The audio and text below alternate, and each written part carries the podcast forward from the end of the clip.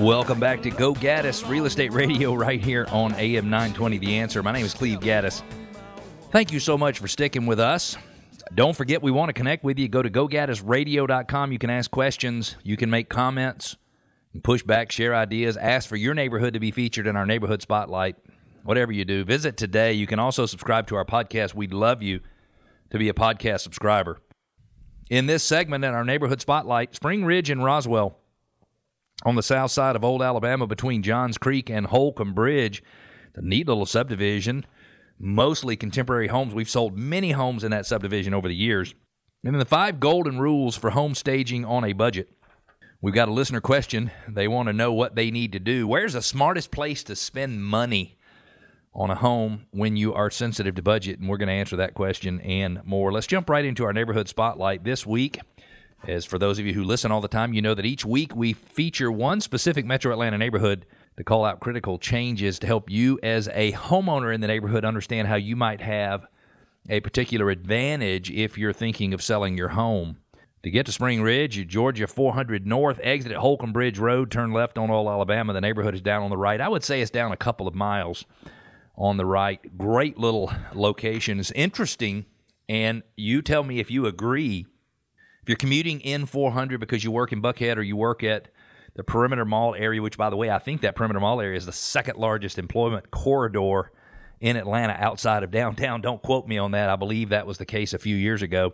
But if you're going to recruit, uh, excuse me, if you're going to commute, easy for me to say, to that area, if you commute from Holcomb Bridge Road compared to commuting from Mansell Road, it can be a 20 or 30 minute difference. It's quite amazing.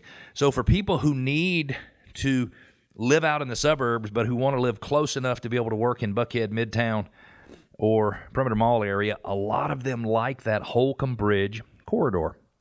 Let's take a look at the market. In 2019, average sales price in Spring Ridge, $367,600. There were 17 homes sold for the year.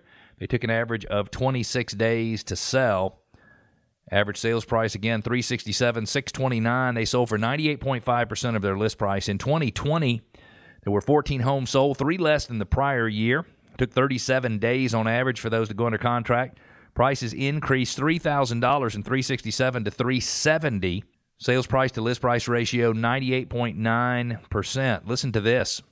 In 2021, 19 homes sold, more, two more than 2019, five more than 2020. They took 13 days, less than two weeks on average, to go under contract. Anybody who thinks that homes sell within one or two days, that 13 days, if you're a buyer, ought to at least give you some hope that you've got a few days to get in there and make an offer to buy a home and try to get your offer accepted. Average sales price in 2021 in Spring Ridge, 400 and $35,000. I remember selling homes in that neighborhood in 2009, 2010, 2011, where we sold them in the 220s, the two teens, one of them just under $200,000. And the average sales price of a home in that neighborhood today, 435100 is really quite amazing when you think about it.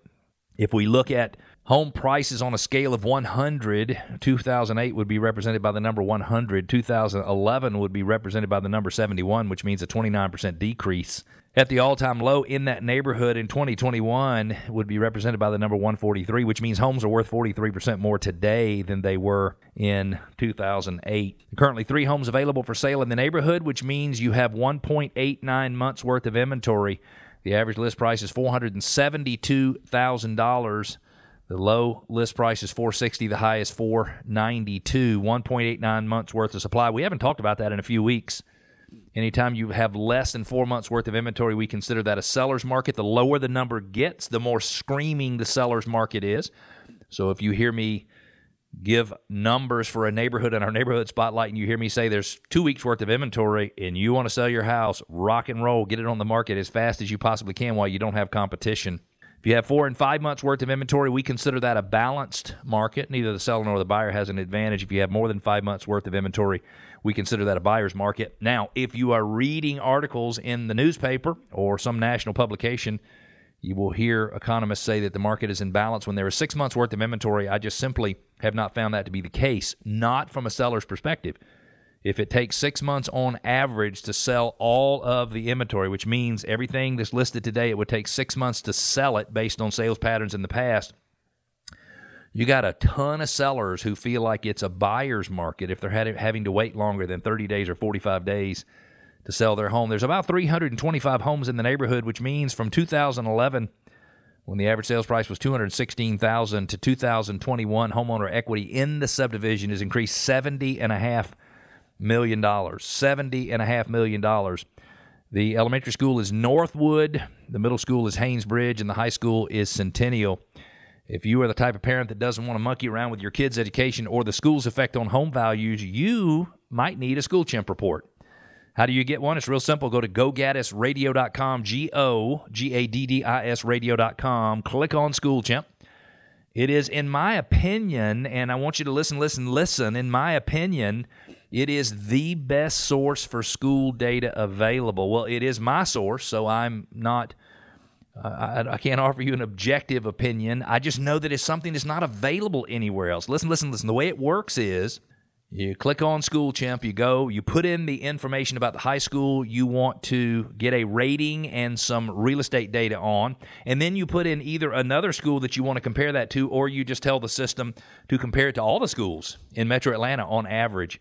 And it gives you an overall rating for the school on a scale of 40 up to 100. So something in the 90s is an A, 80s is a B, 70s is a C, 60s, they don't have D's anymore, but it starts getting a little tough and we give you all the demographic information that most people are interested in. What percentage of the homes in that school district are owned and occupied by homeowners? What percentage have renters in them? Nothing wrong with renters.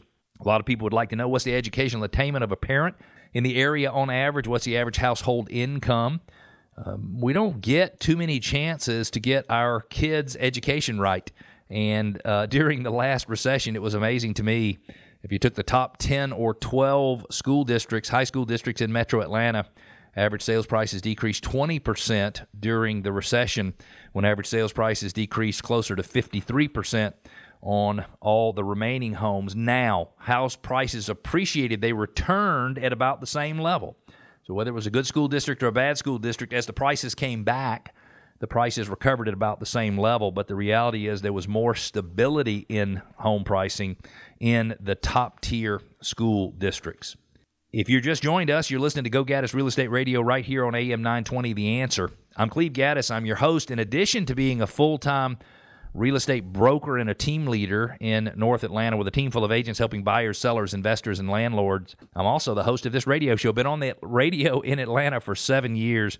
We live, eat, breathe, and sleep real estate, and we would love nothing more than to help you with your real estate needs. My family this March will have been in real estate for 35 years, back to March of 1987 when my mother, the matriarch of our team, she hasn't worked actively in seven or eight years when she founded the business. So it is a family tradition for us. If you're thinking of selling your home anytime in the next three to six months, there are so many choices of how you can sell it. You can sell it for an all cash offer. You hear that advertised on the radio all the time.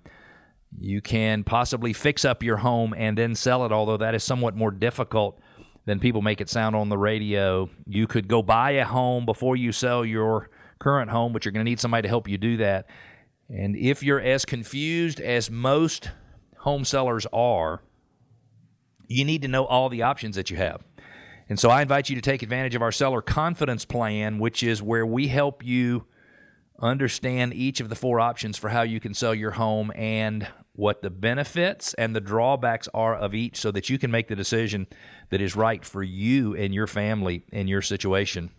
That is gogaddisradio.com, G O G A D D I S radio.com. Scroll to the bottom, click on contact us, and say, hey, help me understand what my options are. There is no obligation, there is no cost. We certainly would like to interview for the job of helping you sell your home but there is no cost, and we are very serious about helping anybody who reaches out to us. Got a listener question. This is from Eddie in Buford. Says we're preparing our home to sell in the new year, but money is an issue. What can we do to maximize our home's best assets on a budget? I found an article. I don't even remember what magazine this was in, and it had such great suggestions. These are the five golden rules. Golden rule number one: depersonalize Golden rule number two maximize your space. Golden rule number three sanitize Golden rule number four, modernize. And golden rule number five, neutralize. Let's give a couple of examples. When you depersonalize uh, that wedding photo that you have on the wall that might mean a lot to you, doesn't mean something to a buyer. In fact, it might be distracting to the buyer, so you might want to think about removing it. Unclutter your closets. In many cases, especially in homes without basements, buyers go through the home and they think, oh my gosh, these people have a lot of stuff and they don't have any room. I'm not going to have room for my stuff. And so you want to use the 50 50 100 rule. That means you need to be able to look through 50% of your hanging area and see the wall. You need to be able to see 50% of the wall on your shelves, and you need to be able to see 100% of the floor. Sanitizing. Man, you walk into a house and it smells good, or smells like bleach, or smells like some kind of cleaner. It just smells fresh. I don't know about you, but I'm much more interested in considering buying something that is really clean than something that is not. From a modernization standpoint, it can be as simple as trading out brass for nickel or uh, chrome fixtures. Uh, although today, a lot of times people are trading out the old brass for the gold, for like the brush, the not very brightly finished gold, and that is a really good idea. And then neutralize.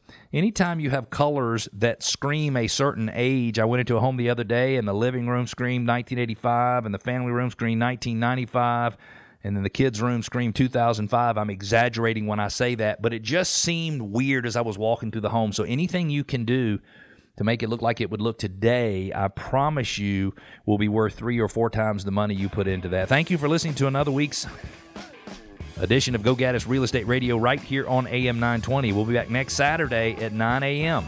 We'll talk to you then, Atlanta.